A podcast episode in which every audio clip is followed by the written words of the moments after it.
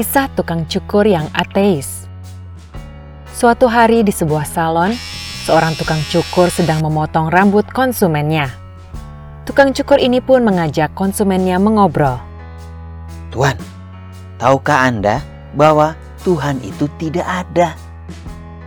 Tuhan itu ada. Bagaimana mungkin kamu bilang Tuhan itu tidak ada? Jika Tuhan memang ada, lalu mengapa ada begitu banyak orang yang sakit dan menderita di dunia ini?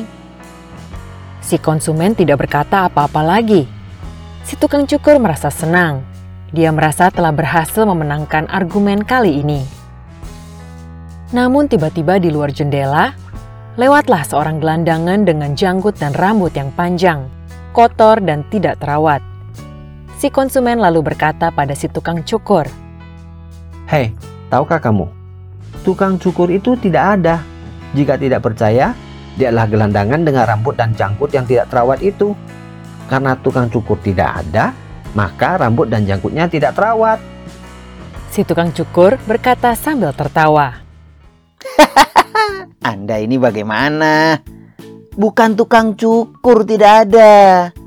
Si gelandangan itu saja yang tidak mau datang ke salon untuk diurus rambutnya." Konsumen itu pun berkata, "Tepat sekali, itu yang saya maksud. Bukan Tuhan tidak ada, namun si manusianya sendiri yang tidak mau mendekatkan diri kepada Tuhan dan tidak sungguh-sungguh mengikuti ajarannya. Karena itulah banyak yang kemudian mengalami masalah di dunia ini." Tuhan itu ada, namun manusia sendirilah yang menjauh dari Tuhan. Tuhan itu maha adil, semua makhluk adalah ciptaannya, dan semua adalah sama di mata Tuhan. Tuhan itu maha pengasih, namun karena manusia telah berbuat dosa, karena itu terciptalah segala kemalangan dan penyakit.